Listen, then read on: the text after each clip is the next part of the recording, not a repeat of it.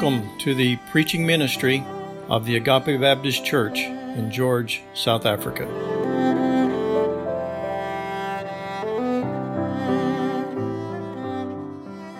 I just want to say we're so thankful to have Dan Hassman and his family here this morning. It's going to be a blessing to hear him preach. And uh, his text for this morning's message is from Exodus chapter 33. I'm just going to go ahead and read the entire chapter. Exodus chapter 33. The Lord said to Moses, Depart, go up from here, you and the people whom you have brought up out of the land of Egypt, to the land of which I swore to Abraham, Isaac, and Jacob, saying, To your offspring I will give it. I will send an angel before you, and I will drive out the Canaanites and the Amorites, the Hittites, the Perizzites, the Hivites, and the Jebusites. Go up to a land flowing with milk and honey, but I will not go up among you, lest I consume you among the way. For you are a stiff necked people for you are a stiff necked people. When the people heard this disastrous word, they mourned, and no one put on his ornaments. For the Lord had said to Moses, Say to the people of Israel, You are a stiff necked people. If for a single moment I should go up among you, I would consume you. So now take off your ornaments, that I may know what to do with you. Therefore the people of Israel stripped themselves of their ornaments from Mount Horeb onward. Now Moses used to take the tent and pitch it outside the camp, far from the camp and he called it the tent of meeting. And everyone who sought the Lord would go out to the tent of meeting, which was outside the camp. Whenever Moses went out to the tent, all the people, would rise up, and each would stand at his tent door and watch Moses until, until he had gone into the tent. When Moses entered the tent, the pillar of cloud would descend and stand at the entrance of the tent, and the Lord would speak with Moses. And when all the people saw the pillar of cloud standing at the entrance of the tent, all the people would rise up and worship, each at his own tent. Thus the Lord used to speak to Moses face to face, as a man speaks to his friend. When Moses turned again into the camp, his assistant Joshua, the son of Nun, a young man, would not depart from the tent. Moses said to the Lord, See, you say to me, Bring up this people, but what you have not let me know whom you will send with me. Yet you have said, I know you by name, and you have also found favor in my sight. Now, therefore, if I have found favor in your sight, please show me now your ways, that I may know you in order to find favor in your sight. Consider, too, that this nation is your people. And he said, My presence will go with you, and I will give you rest. And he said to him, If your presence will not go with me, do not bring us up from here. For how shall it be known that I have found favor in your sight, I and your people? Is it not in your going with us, so that we are distinct? I and your people from every other people on the face of the earth? And the Lord said to Moses, This very thing that you have spoken I will do. For you I have found favor, for you have found favor in my sight, and I know you by name. Moses said, Please show me your glory. And he said, I will make all my goodness pass before you, and I will, will proclaim before you my name, the Lord. And I will be gracious to whom I will be gracious, and I will show mercy on whom I will show mercy. But he said, You cannot see my face, for man shall not see me and live. And the Lord said, Behold, there is a place by me where you shall stand on the rock. And while my glory passes by, I will put you in a cleft of the rock, and I will cover you with my hand until I have passed by. Then I, then I will take away my hand, and you shall see my back, but my face shall not be seen. Pastor Dan, if you could come and lead us at this time. All right, good morning. Thank you for reading that lengthy passage. Um, we're going to look in Exodus 33. Um, it's kind of going back to some fundamentals and basics of Christianity, and that is uh, what, what is it all about? Is it not about uh, a personal relationship that has no end? It starts in Christ, and then we will, throughout eternity, we're going to explore and, and find more of the glory of God. Um, one of my desires, one of I know your pastor and you, many people here, our desires is to see a revival, a real connecting with God, seeing God work in a way where there's people that love God, desire Him, want to pray, want to study His Word, want to fellowship together. And so we ask this question: Why is there not more of that? Why is there not more of a passion for God's for His kingdom? Uh, for his church to be expanded, for his work and his gospel to be proclaimed. Um, well, I, I, don't know all the reasons for that, but I think it goes back to the fundamental desire for God himself, and you're searching for God and, and wanting the real thing. I was reading the Seawrights, uh, their missionaries in Thailand, reading their prayer letter, and they said they picked for their furlough theme uh, the two D's delighting in Christ and declaring his gospel. You delight and then you declare. Um, and he, they, they claim they're connected. So do you agree? The more we delight in God, the more we, we find all that we desire really in him, uh, then will we not turn around and declare and, and all the outworking and what we see uh, on the outside and the externals of what, of what Christianity is, it starts with an internal delighting and really a passion for God. These are expressed in the books Knowing God, The Pursuit of God, Desiring God. If you've read any of those, what, what, what's, what's at the core of, of all these things? It's, it's God making us to desire Him and then finding Him as He gives us grace to do this. That, I believe, is at the heart of Christianity. At the heart of Christianity, even coming to know Him from our lost state, and this beautiful song of He will keep us then in that kept state of being in relationship with Him. But we, be, we come to know Him initially, but the Christian life doesn't just end there like as if we've now we've got him and then we stop. We continue on and we we continue to seek him. Amen? Is that is that is there something inside of you that says this is absolutely true. This is why we're here. This is why we we, we get a passion for for going on in the christian life beyond just that initial finding him the bible commands us to seek the lord isaiah 55 6 seek the lord while he may be found call upon him while he is near in Athens, Paul declared there that God has ordained that men should seek God and perhaps feel their way toward Him and find Him, yet He is actually not far from each one of us.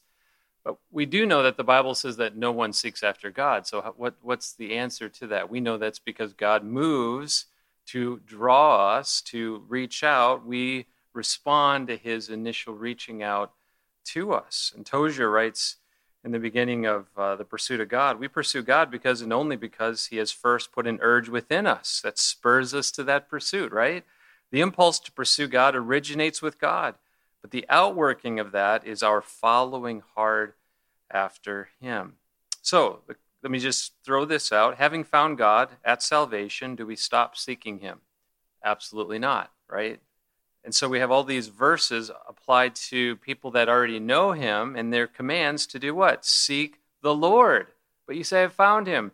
It doesn't matter. Keep seeking him and seek his strength. Seek his presence continually, right? And, and uh, I think we all, if we know him, we, our heart just, the, the Spirit of God is rising up in us saying, Yes, this is where life and light continues in, in God.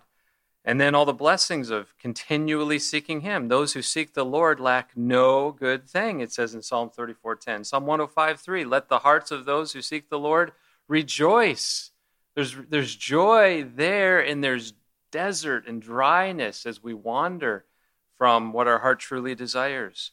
So I believe we see this heart of pursuit manifest among successful, if you would, or those Christians and, and the heroes of the faith throughout history. They all were human beings who struggled with their, their sinful tendencies, yet God's grace was evident. But what was common among them? I believe that they all had a passion for God Himself, not just for His gifts, not just for what uh, you can get from Him as a, as a secondary thing, but for God Himself. And so we see this uh, obviously throughout the Psalms. David, Psalm 63, 1 through 3 verses that speak to all of our souls. Oh God, you are my God. Earnestly I seek you. My soul thirsts for you. My flesh faints for you, as in a dry and weary land where there is no water. I have looked upon you in the sanctuary, beholding your power and glory. Because your steadfast love is better than life, my lips shall praise you. He's just expressing uh, the desire for God Himself, no secondary things. Psalm 42, 1 and 2. As a deer pants for flowing streams, so pants my soul for you, O God. My soul thirsts for God, for the living God. Amen. Paul in Philippians 3:10 says that I may know him, but he had already come to know him, but yet he wanted to know him and, and talks about the aspects of the power of his resurrection, even the, the fellowship of his sufferings, but in him he had written earlier in verse 7 Whatever gain I had, I counted as loss for the sake of Christ. Verse 8, he counted everything as loss because of the excellencies, says in the King James, of knowing Christ Jesus my Lord. He valued the surpassing worth and knowledge of Christ as the most important thing in his life, and I believe it fueled his missionary efforts. So, why are there not more missionaries and those that are just willing to, to just put it all on the line for Christ's, Christ's goal and, and his mission? I believe it comes out of a heart to know Christ, and it will help you through the, the trials of all of that. And then here in Exodus 33, which we'll look at today, where, where Moses just says this Please, Lord, show me your glory. Show me your glory. This is the Moses that had seen the glory of God in Egypt. He had seen the, the parting of the Red Sea. He had just been up on the mountain meeting with God, and yet he still asked to see God's glory. Show me more of you. Is that is that just crazy? Is that what is he asking? Has he not seen enough? Folks, have we not seen enough? Haven't you seen God already? Can't you just stop and just sit back and say, Well, I'm there? Well, no, this isn't how it works. It's endlessly pursuing the infinite glory of God. And I think that's what will be the, the joy of, of eternity future, is that we will get more windows into seeing God's endless glory. And so we start today, and I just want to ask Are you satisfied with what you know about God? Are you, are you good? Have you learned enough? Did you take some theology courses? Have you, you know, you think and, and I'm glad we should know our, our doctrine, but does it end there? Or is there something inside of, of you and, and me that desires to see a living God in our lives continually and endlessly and more? Like David, do you thirst for God in a dry land? The psalmist was on a, a journey to know God more, and I think that we all should be as well. Well, let's look at Moses' journey to know God more in Exodus 33. Here's the setting the Israelites had wickedly departed from the Lord. Moses had gone up Mount, Sinai, and they had done what at the base of Mount Sinai? They made a golden calf to worship. The Lord wanted to kill them all. You look at the, the story and start again with Moses. Moses had interceded, but 3,000 men had died, and the people were plagued. And really, the reality is, if I look at this and see this correctly, is that Israel's on the edge of God's mercy. I mean, it's like they're about ready to fall off and God is saying, I'm going to, I'm just going to wipe you all out. Moses intercedes. Verse 1 The Lord said to Moses, Now depart, go up from here, and you and the people whom you have brought up out of the land of Egypt to the land that I swore to your fathers.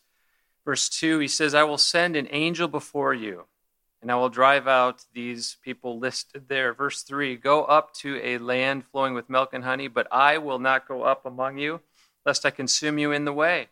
For you are a stiff necked people. Verse 4 When the people heard this disastrous word, what's the disastrous word? I believe it's that he said, He will not go up with them. They mourned, and then talks about them putting off their ornaments because of what God had said. If I'm with you, I'm going to consume you. And so they're, they're, they're brought to a place of, of realizing their danger and, and they're on the edge. And uh, so they put away the ornaments from them. So he commands them to go up. I'm going to send my angel, but I will not go up with, with you. And they acknowledge this was a disastrous word. But, but in the midst of this, and the discouragement, really, and Moses could have been totally discouraged, but he's going to personally know God more than ever. And verse 11 talks about the way he interacts with God face to face as a man speaks with his friend. And it doesn't contradict that you can't see God's face. It's just a kind of a, a, a, an expression that basically says he has an open and clear communication with God as a, as a friend speaks with a friend. And yet, Moses is going to know God more. But how? Let's see if we can pull some timeless truths as we uh, think about how to go through Old Testament narrative. Are there timeless and universal truths that we can learn from Moses' encounter with God? Number one, to know God more, you must take the journey for yourself there must be an aspect where this is totally you alone um, before God. Verse 7 Moses used to take the tent and pitch it outside the camp, far off from the camp, and he called it the tent of meeting. And every one who sought the Lord would go out to the tent of meeting, which is outside the camp. Again, it seems to indicate that outside the camp, this is before the tabernacle, is a place you could meet with God, but you had to go outside. The, the, the, the people of Israel were a mixed multitude. Uh, there were some that were just along for the ride, getting the blessings, but obviously everything is individual when you stand ultimately before God. And so if you want to meet with God, you got to leave the camp. You've got to go and encounter God there.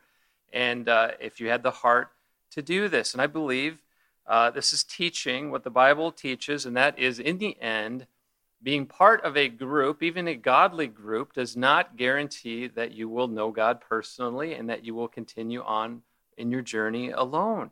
You cannot have else seek God for you. Children, your parents can't seek God for you. Church, your pastor cannot seek God for you. You can do it together in a sense, and we are to do it together, but there's a part of your life that is totally hidden. You go to the Sermon on the Mount, and he talks about praying to be seen of men, but he says, no, pray in secret, right? What's that secret highlighting? It's, it's pointing out that, that there is a part of your life that is totally hidden, totally unseen, um, I think it's best illustrated by the root system of a tree that is hidden but vital to the life of the tree. You don't see what's going on under the surface, but if it's not there, that tree will wither and die. And Christians can, for a while, fake it and we can put on a show. But in the end, when the trials come, when the storms come, if we are not uh, in, a, in a place of hidden seeking of God, getting our roots grounded and, and, and secure in Him, we're going we're going to topple. And so we are to seek God alone or individually, if you would, even if others don't, even if all around us everyone abandons him, can you not say in your heart, I don't care if, though everyone else walks away from God, I will seek God. I will seek God, and I will do it on my own, and I will do it personally. And so we ask this question today Did you get alone with God and seek his face? This morning, we're here together this morning, and hopefully we're all seeking God, but did you open your Bible this morning and say, God, I need to see your glory. I need to see your face. I need to hear from you today. Lord, even as I go to church and I meet with, with other believers, Lord, I must hear from you. I, speak to my heart, Lord. I need to see your glory because this is what, what the Christian life is all about. Alone, individually, if you would, this tent of meeting that Moses had set up, that you had to go outside the camp if you wanted to meet with God. As David spent much time alone with God as a shepherd, Moses as well, 40 years in the desert, Christ himself took time alone to go away and spend time with his Father. And then Paul, even, uh, he had his initial time away alone in Arabia. He, uh, of course, and we all must every day and individually seek God. Do you agree? This is a timeless truth. This is, this is uh, this is universally true for all of us is i will stand alone before god without anybody else so i must seek god alone and find him for myself secondly to know god more you must learn it from his word look at verse 12 and this is moses now is interacting with god moses says to the lord see you say to me bring up this people but you have not let me know whom you will send with me yet you have said i know you by name and you have also found favor in my sight. You, you notice that two times he basically says, God, you said this. And I want to know what the meaning of what you're telling me here.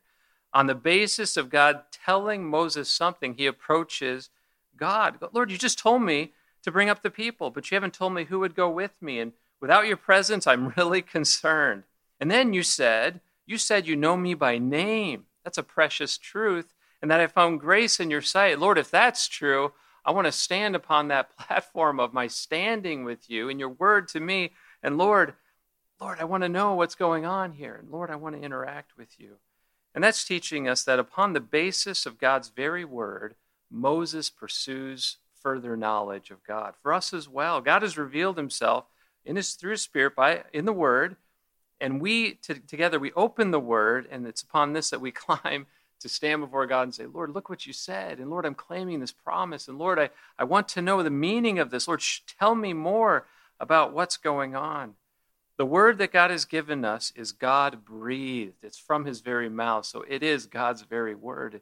What we say and what we sing and all that we proclaim ultimately cannot be based on, on my opinion, your opinion. It has to be God's word. And that is what he has given us a precious revelation of himself so we can have it, and then we can say, Lord, I want to know you more based upon it. And, and therefore, the principle to know God more, one must know and love his word. I hope we do that together, and I hope it's, it's not the end. Your Bible study is not the end of the, it's just simply a means to know God. Do you, you know this? And, and is that your heart? God, help us to know Him and know His Word and love His Word. Thirdly, to know God more, we must have a desire to obey God. Look at verse 13. Now, therefore, if I found favor in your sight, please show me now your ways, that I may know you, in order to find favor in your sight. Consider, too, that this nation is your people. What is he saying when he says, Show me your ways? Is it not essentially, Lord, tell me what I need to do? Lord, tell me what is wrong. Tell me what is right. Tell me what I need to do more of, what I need to do less of. Lord, what I need to put out of my life, what I need to put in. Lord, what is your way?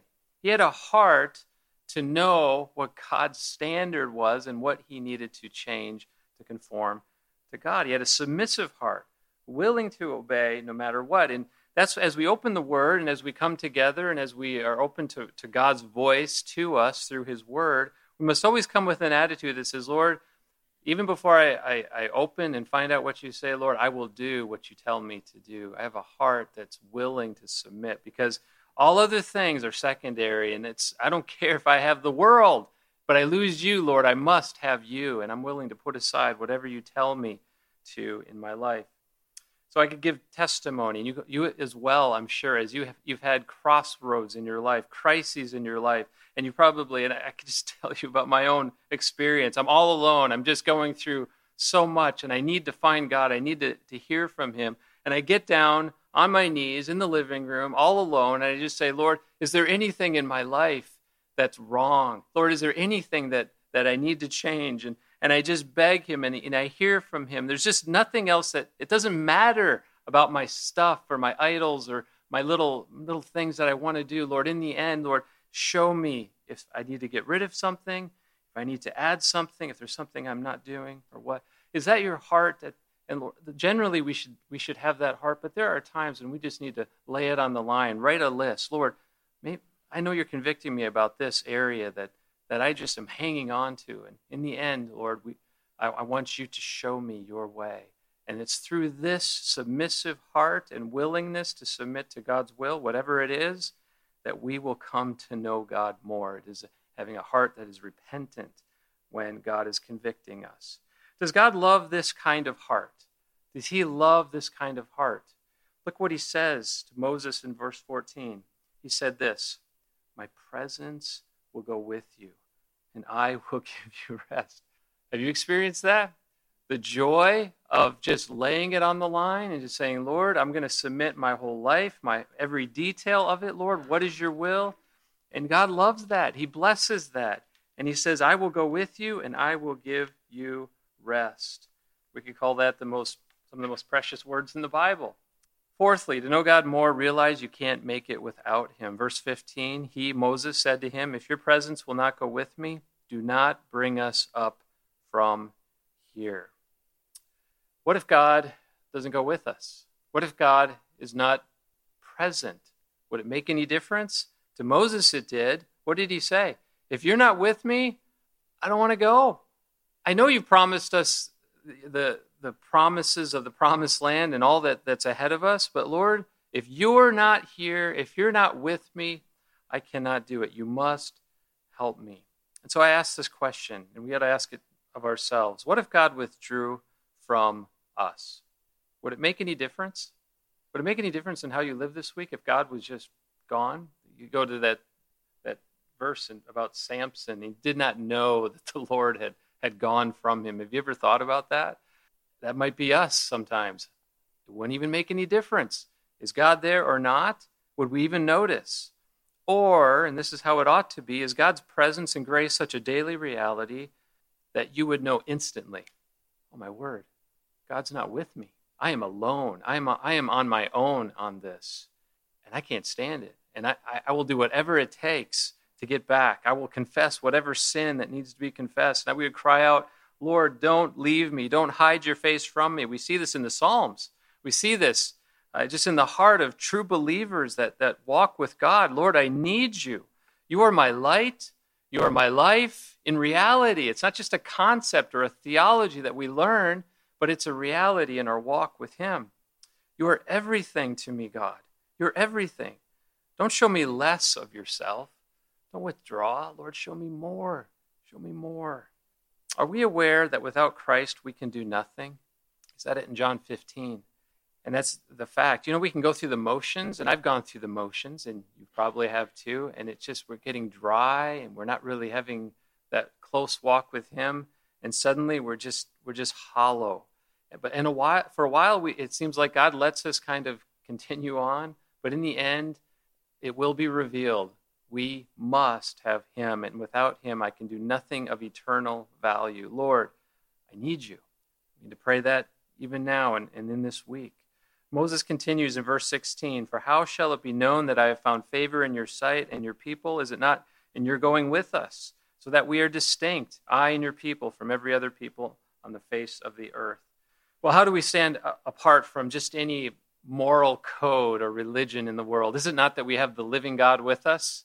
In the end, sometimes churches, even in our theology, we can get very we can get very intellectual and just the facts, but the fact is is that in the end we need the presence of God here. We need him to work, bring us to a place of conviction, just constantly dealing with us in a real and living way, and that shows that we have a walk with the living God, and that shows us that we're distinct from every other people on the face of the earth, that we have the living God who goes with us.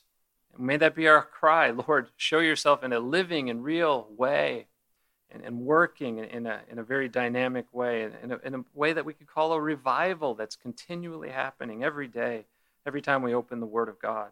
Verse 17, again, we're, we're learning how God reacts to this. What is God's heart to these kinds of requests, to this kinds of, kind of heart? Look at verse 17. The Lord says to Moses, This very thing that you have spoken, I will do for you have found favor in my sight, and I know you by name. Was God pleased? Is God happy with this kind of heart? Absolutely. Will He be pleased with the kind of heart today for you to, to come to Him, begging to know His way, wanting to know Him, eh, saying, Lord, I can't do it without Him? He says, Moses, I will do what you ask because I am pleased with you. This is what I want from you. This is, this is glorifying to me. You found favor in my sight and I know you by name. That's a, I think, a phrase that just means that you are, you are precious to me. I know all about you, and it's a personal relationship. We interact in a very personal way. And of course, you found favor in my sight. Ultimately, that's going to be in Christ and, and his provision in Christ for our sin problem and our lack of righteousness problem, all resolved in the person of Christ that, that they're looking forward to, even at this time. And then lastly, to know God more, be bold in your requests and expectations of God. And Moses just says this Please, please, God, show me your glory. Do we have any idea what Moses just asked to see? Someone wrote this I believe that, that the courts of heaven hushed their anthems of praise. They may have stood there in silent awe. God's best friend had just asked God to show him the glory of God, the audacity or the praise to God that He's worthy to be asked this kind of thing. Can God fill this kind of request? Can God, you know, can He meet that uh, enormous request? Yes, He's the infinite, all glorious one. Call to me, and I will answer you.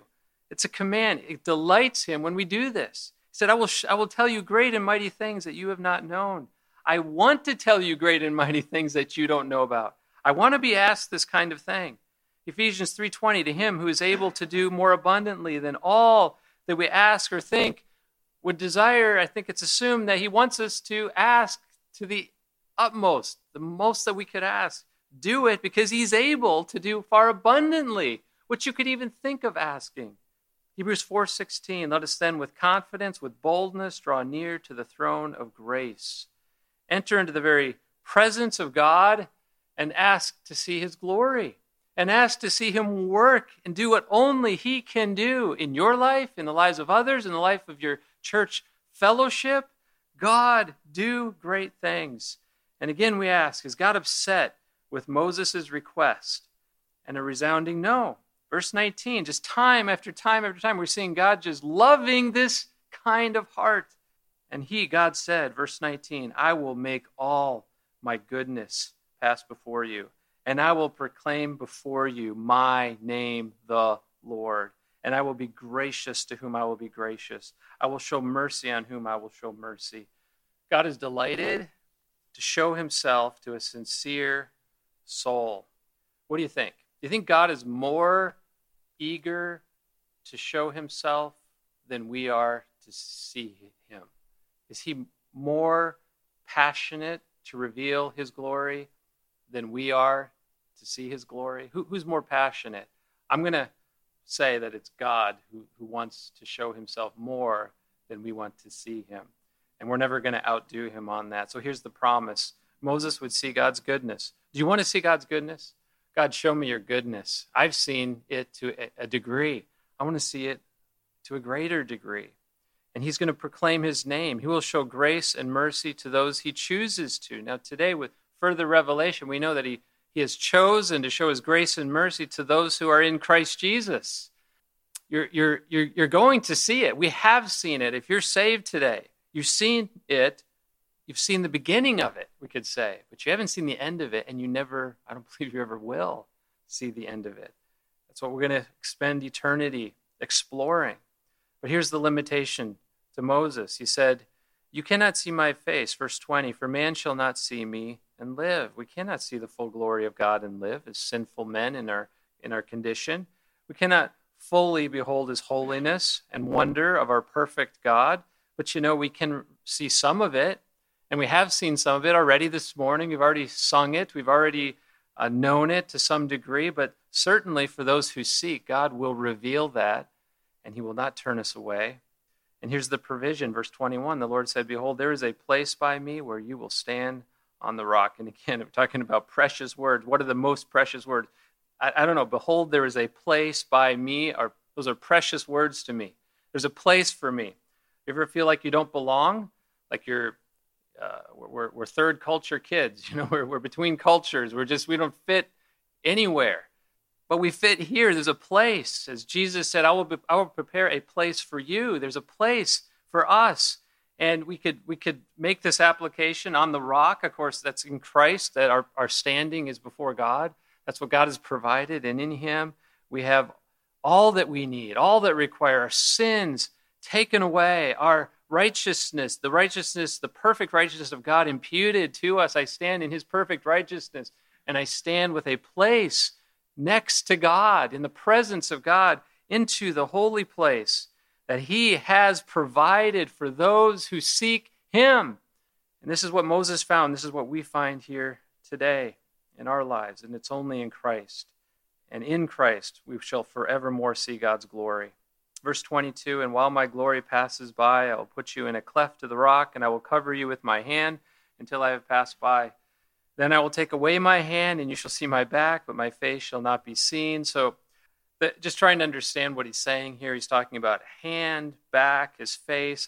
God is using anthropomorphisms, figurative human terms to describe himself. We know God is spirit, but he's just trying to, in some way, saying, You obviously can't see the front full. You have to see uh, you have to be guarded and i'm going to protect you from from just you know you you being consumed by my full glory but in the end, he's simply making a provision to grant Moses' request, I believe, to comfort Moses in a wicked day, to encourage Moses, who's simply asking to see more of God's glory.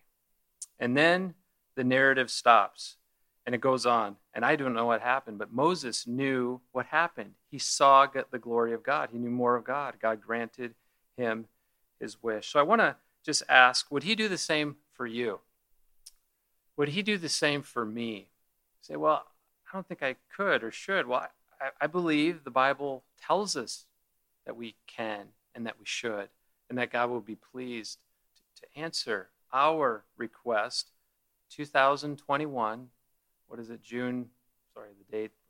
On this day, as time moves on, how many thousands of years later, as He is constantly seeking and wanting to reveal himself to those that he is moving in their hearts to do this. And God delights to show himself to the sincere soul who simply wants to know him. Sometimes life is comfortable and predictable, and we drift away from a living walk with God. Amen? I mean, that, that does happen. We act like we've arrived. We may know our theology, and I hope we do. I hope we want to know more. But then we stop pursuing God. We, we get very intellectual. We get very complacent. And this is just the human condition. This is why God, in His grace, gives us trials to where it just through the trial, it brings us back to our knees to where we want him to kind of get the solution to the trial, but it seems like we're using him. But no, we in the end, we, he wants us to find him and get back to him where our life and our joy is.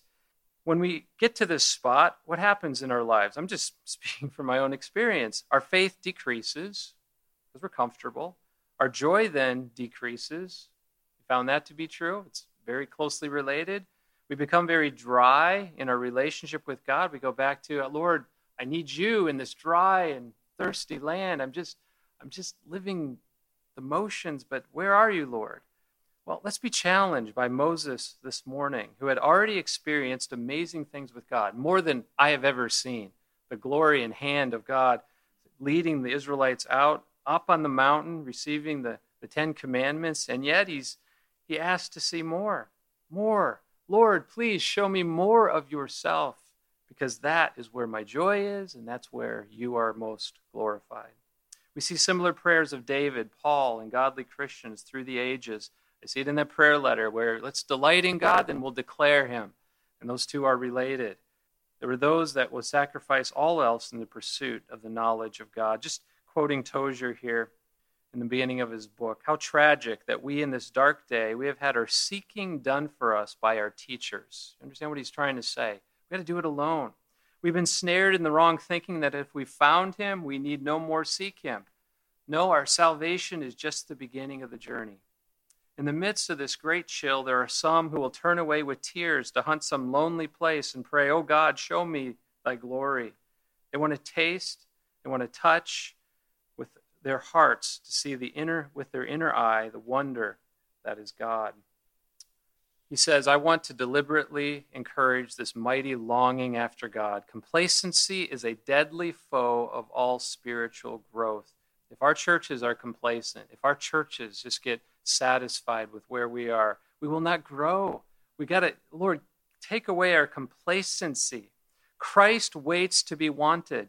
Too bad that with so many of us, he waits so long, so very long in vain. Well, let's hope not. Let's hope not. Let's hope there's something within every single one of us this morning that wants to know God, that this would become our driving passion. And in that, we will see gospel expansion. We will see churches start. We will see people that are, I'm, I'm laying things on the line. God wants me to do, to do things that are sacrificial, but it's worth it because of the wonder and glory that is God. Please, God, show me your glory. And if we do, if we have this heart, I believe God will be pleased with us and he will reveal more of himself to those who seek him. Just some timeless principles from this example of Moses. How do we find him? How do we seek him like this? Well, it has to be individually. Only you can do this. Make time for it, make it your heart and priority. And it's through his word, it's what he's revealed already. Based on his promises, his revelation in the Bible, you can know God and know him more. With a heart to be right with him, to submit, no matter what, Lord, I'm going to, whatever needs to be taken out or whatever needs to be added, Lord, I need to know your way. Show me your way. And then realizing we can't make it without him, that life is dry and meaningless without him. And then lastly, boldly asking to see his glory. Let's pray. Father, thank you for this example of Moses. And it may, may this heart be our heart. And Lord, may we, if we've gotten dry, may we just find a place alone with you and just seek your face and say, God, I need to know that I'm right with you, that you are smiling upon me, that you're hearing my prayers, you're answering my prayers, and Lord, that you're living, you're a living God in my life. And we pray that this would be worked out in us, in each one of us, Lord, and that you would do a great and mighty uh, working uh, in our hearts. In Jesus' name.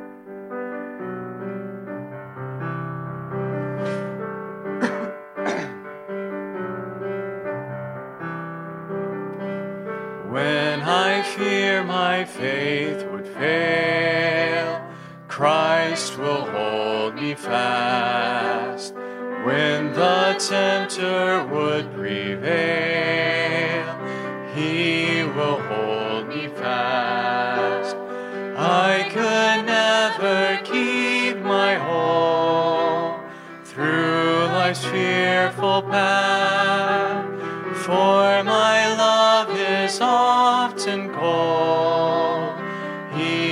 must hold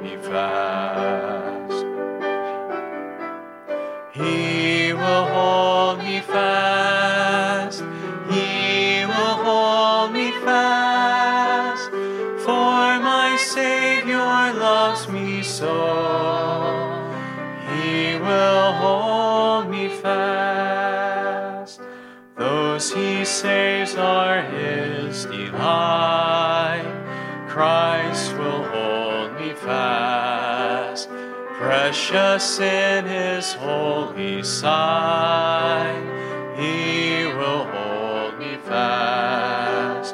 He'll not let my soul be lost. His promises shall last. But by him at such a cost.